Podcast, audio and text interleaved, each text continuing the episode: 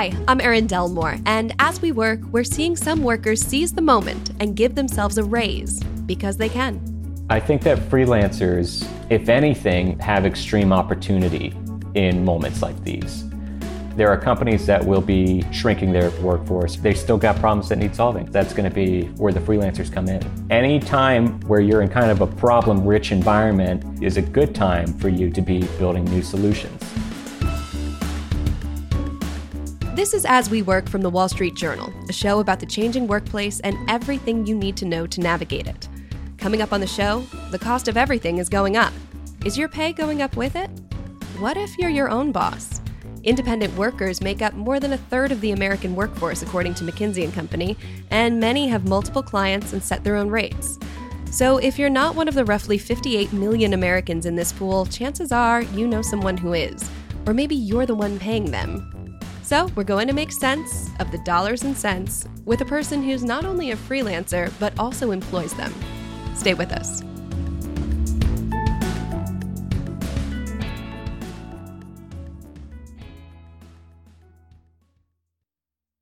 Support for this show comes from SoFi Invest. Alternative investments are now available on SoFi. Unlock the potential to build and protect your wealth with alts including real estate, venture capital, pre-IPO unicorns, and more at sofi.com/wsj. Active investing products offered through SoFi Securities LLC member FINRA SIPC. Alternative funds have unique risks, including the risk of loss, may charge high fees, can be illiquid, and may not be suitable for all investors. Prior to investing in any fund, carefully consider the investment objectives, risks, charges, expenses, and important information contained in a fund's prospectus.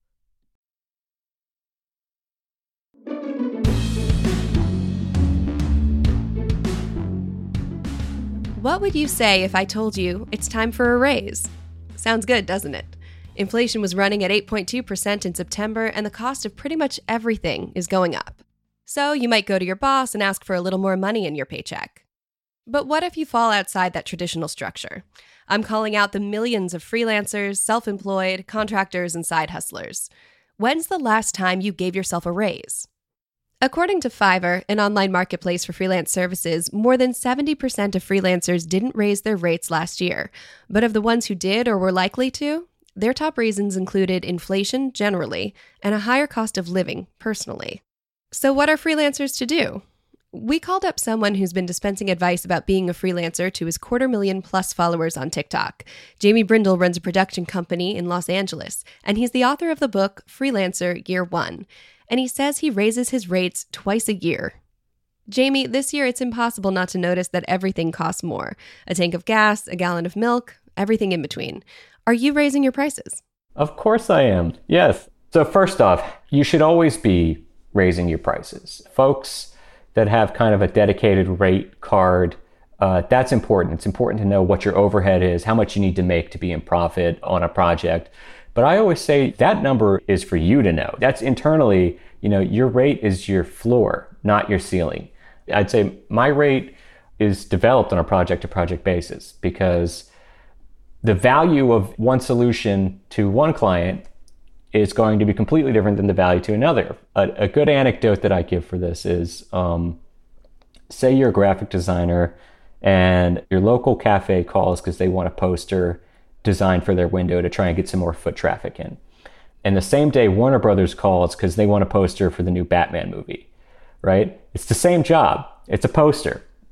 They don't deserve the same price, it's not the same budget. So, yeah, I think you should always be assessing your price. Even if it's a client that you've been working with for years, your value to that client has increased. You're not the same product that you were two years ago. And it's not just about what you're doing for them, it's also about how you've integrated into their logistics. That's all valuable stuff too. So I would say make sure that you raise your rate at least once a year, if not twice, like on schedule. So, is this a Jamie Brindle tip, or is this something that people in the freelance community know and they're doing regularly?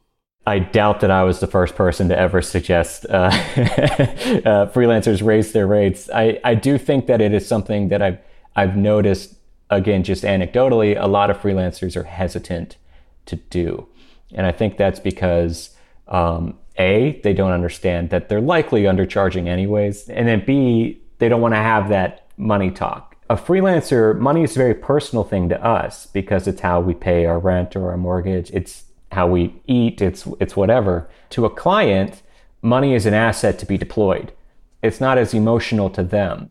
And when you talk about raising your rates or revisiting your rate with a client every six months, two times a year, Yeah. is that something you regularly do, or is that something that you've been doing lately, perhaps in response to inflation or your business is growing? I've done it since very early in my career, especially early on in a career. You are going to be developing your skills at a pretty rapid rate. Your product is changing, is the best way to describe it. It would be like if a designer, his first suits were you know, cheap wool and, and he's learning how to cut and he's got some regulars. And then a year later, he's got, you know, some premium fabrics. He's gotten really good. Two years later, you know, he's, he's making suits out of uh, vicuna and they're, they're expertly crafted. Just because the client's been there for two years doesn't mean that they get to pay the cheap wool price for the vicuna three piece. So you have to think about it like that. Your product is changing. For the uninitiated, your TikTok videos feature two versions of yourself having a conversation with each other. So, one is you as a successful businessman today, and the other is you playing a new freelancer. Let's hear one. How do I know when it's time to raise my rates? When you're spending more time working on current business than you are developing new business or working on your long term strategy, it's time. Long term strategy? Developing new services, building new portfolios, things you'll be thanking yourself for in the near future. And they'll help you raise your rates even more. Ah, gotcha. Okay. Here, you're touching on raising your rates when your client portfolio grows, but what about workers who have to make more money as their costs go up? There are many different moments in a career when you can raise your rate. The sampling of, of when to raise your rate clips on my TikTok is, is vast, right? Uh, raise your rate when your costs go up. You want to raise your rate when you're really busy because the objective there is to maybe lose a few clients and maintain the same top line uh, income.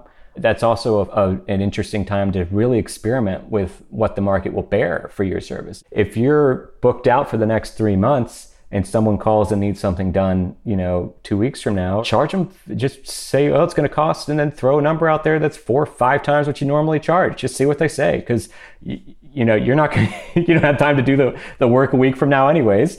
Uh, so it's go collect that data. So I would say that those are probably uh, the, the best times to raise your rate. But you know, anytime you're adding value, you got to be thinking about how that translates to your rate. Same client, different project. It's going to be a different rate. What do you do if the negotiation doesn't go the way you want?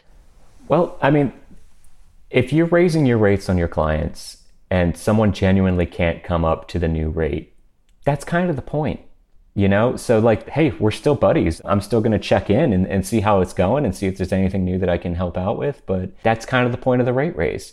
I i am sympathetic to and and and i do remember my earlier years freelancing where sometimes rent's due you know and you just got to take take the money. You know you got to you got to play it cool. Some of that has to do with once you've kind of saved up a bit of a war chest once you have some runway and you've really mastered or or begun to master the art and science of acquiring uh, new business. So, in terms of negotiation, I always say negotiate the scope, never your fee, right? So, that's negotiate the size of the deliverable. If you've quoted $10,000 on a project and they say they only have $5,000 to spend, well, great, let's talk about the $5,000 version of this idea. That's a real same team mentality. I don't want it to be an us versus them thing, you know? A lot of times, any of the kind of friction you hear about between a freelancer and client, it's a communication issue. They're the ones paying you the money, so that's your responsibility. You know, you, you've got to be the communicator and you've got to make sure that um, everything is, is being communicated well.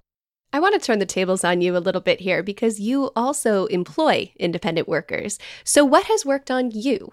uh, you know, I'm glad you asked this question because this is something that I tell people when they're trying to figure out landing a new client.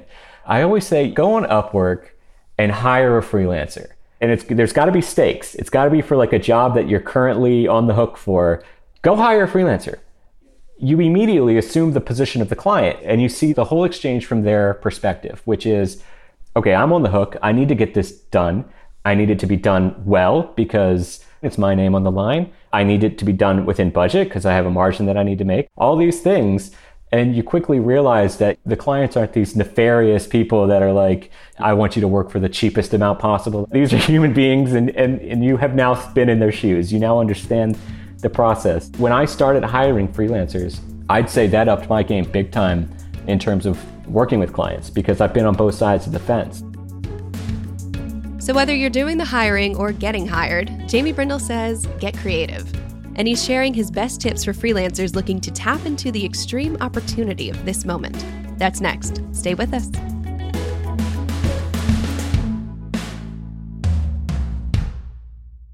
Hello, I'm Laura Castleton, U.S. Head of Portfolio Construction and Strategy at Janus Henderson Investors. Is a brighter future possible? At Janus Henderson, we think it is. For 90 years, we've worked to help clients achieve superior financial outcomes and fulfill our purpose of investing in a brighter future together. We know that this means our thinking and our investments are helping to shape millions of brighter futures for the next 90 years and beyond. To learn more, go to janushenderson.com.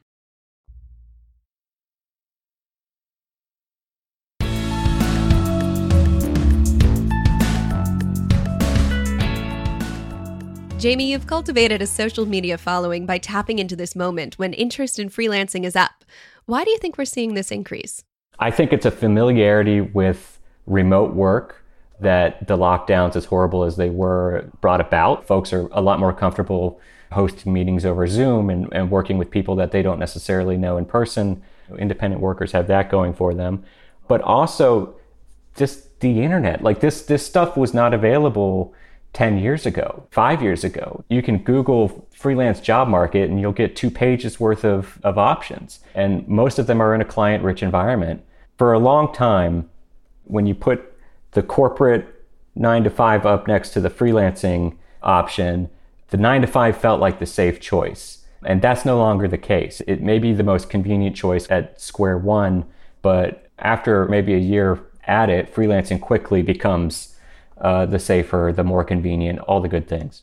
When you've talked to people who have recently made the switch to freelancing, what reasons have you heard from them for why they're making the change? A lot of the reasons are probably the obvious ones. It's the freedom that freelancing brings. It's, you know, not wanting to go into the office. I, I always joke, but I'm kind of serious when I say one of my favorite features of freelancing is 2:30 naps on a Wednesday. You're in control of your own destiny. Now, that's a very freeing statement, but it can also be scary. I think a lot of it has to do with being the one who is responsible for your success or your failure. You can start with your goal and then engineer your business from there. So if your goal is to work four hour days and, and then just go go out and vacation, enjoy life, hang with the kids, whatever you want to do with your time, you can build that business. You know, if your goal is to be making four times what you made at your corporate job two years from now, that's a different tack, but you can build that business. It's the freedom to not waste your time on something that you don't deem necessary. But then again, like I, I don't want to harp on it, but like philosophically, it's the command over your career for a manager or for a VP to say, all right, kid, you're, you're ready for the next, for the next step. You know, it's if I decide in November that I that I'm ready for the next step, I'm going to go for it. I like that ability, that nimbleness that freelancing provides. And what about the downsides? Yeah, so the downsides, I would say that there are more at the start than there are throughout. And how quickly you get through that initial period of perceived downsides you can control. All I can do is speak from my experience. And I, I, I recall when you're first getting started freelancing, folks maybe don't understand that you don't have to go into the office. That doesn't mean that you're available. Your social life uh, definitely gets bumped down when you're just getting started because you are essentially trading time for money. If you go on a vacation, you kind of have to pay twice. Uh, you have to pay for the vacation and you have to pay for all the work that you're not doing on that vacation. This moment is particularly interesting to me because we have seen the great resignation and the way that people have upended their own work lives. And at the same time, we're living through a tough economic moment. You know, I lived through 2008. I remember what it felt like. And sometimes when I feel this nervousness in the air around inflation or around a potential economic downturn on the horizon, it resonates. So you've been doing this for more than a decade. You've probably been through some unstable periods. What were they like?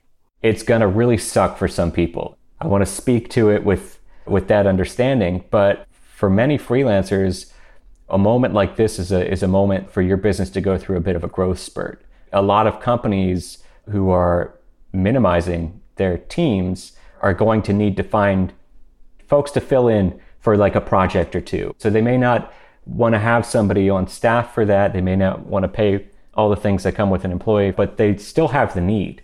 And then more recently, do you remember when the lockdowns happened and it was like this announcement, okay, for the next two weeks, America stay inside. And I remember I went on a long walk and I had visions of Great Depression. I was like, this is it.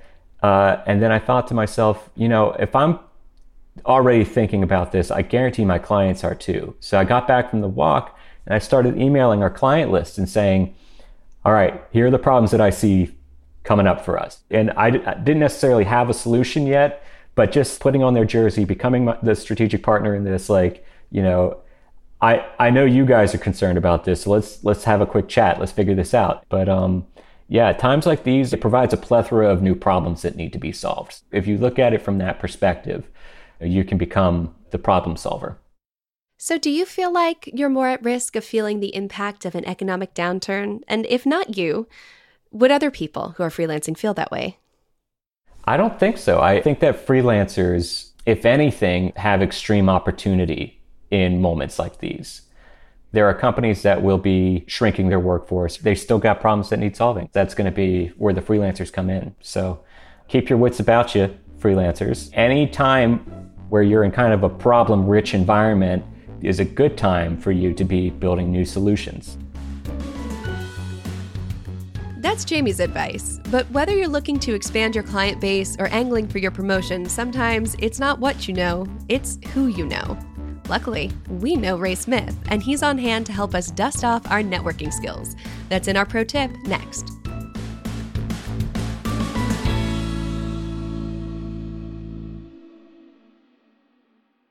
Hi, I'm Ben Rizzuto, wealth strategist at Janus Henderson Investors. Is a brighter future possible? At Janus Henderson, we think it is. For 90 years, we've worked to help clients achieve superior financial outcomes and fulfill our purpose of investing in a brighter future together. We know that this means our thinking and our investments are helping to shape millions of futures. At Janus Henderson, we are committed to helping you invest in a brighter future for the next 90 years and beyond. To learn more, go to janushenderson.com.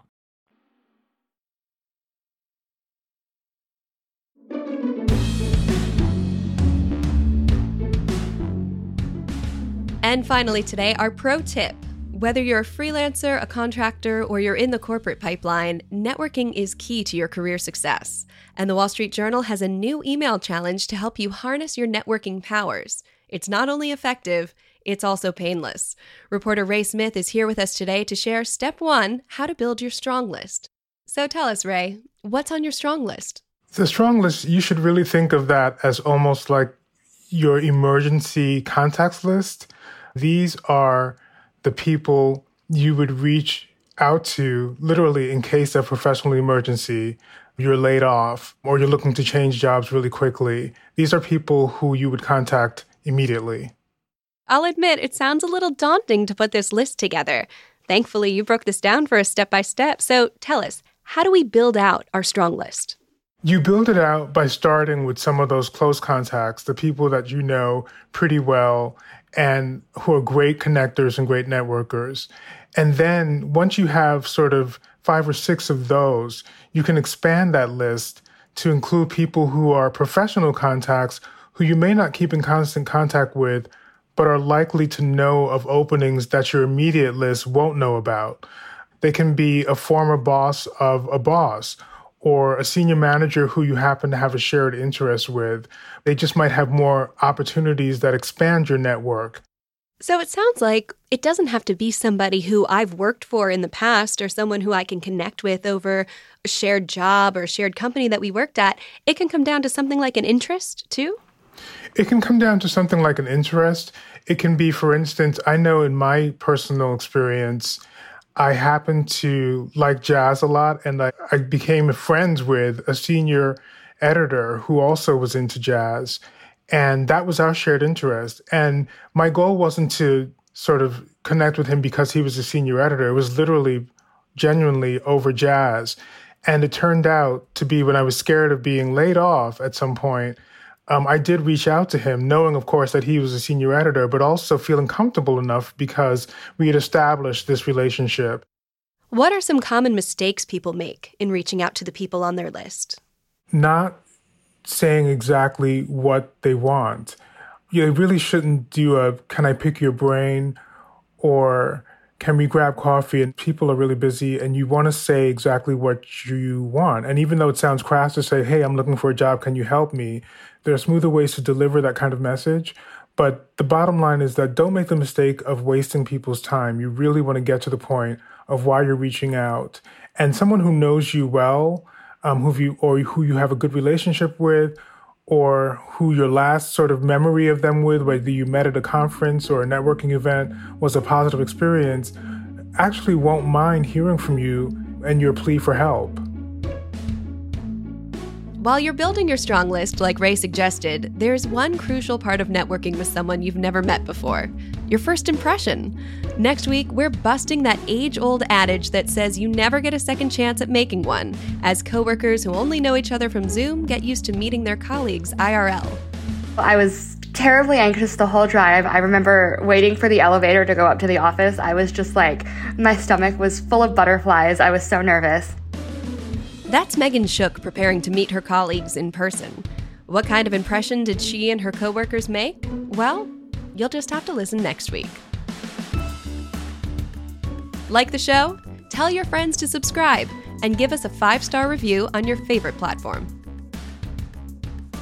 As We Work is a production of the Wall Street Journal. Charlotte Gartenberg is our producer. Jonathan Sanders is a super savvy double agent and also our booking producer. Scott Saloway is our supervising producer. Jessica Fenton is our sound engineer. Our music was composed by Hansdale Hsu. I'm Erin Delmore. See you next time.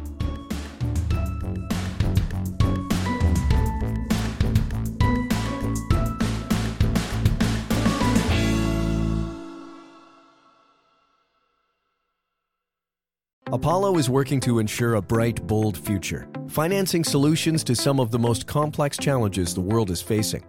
Apollo, investing in tomorrow, today. Learn more at apollo.com.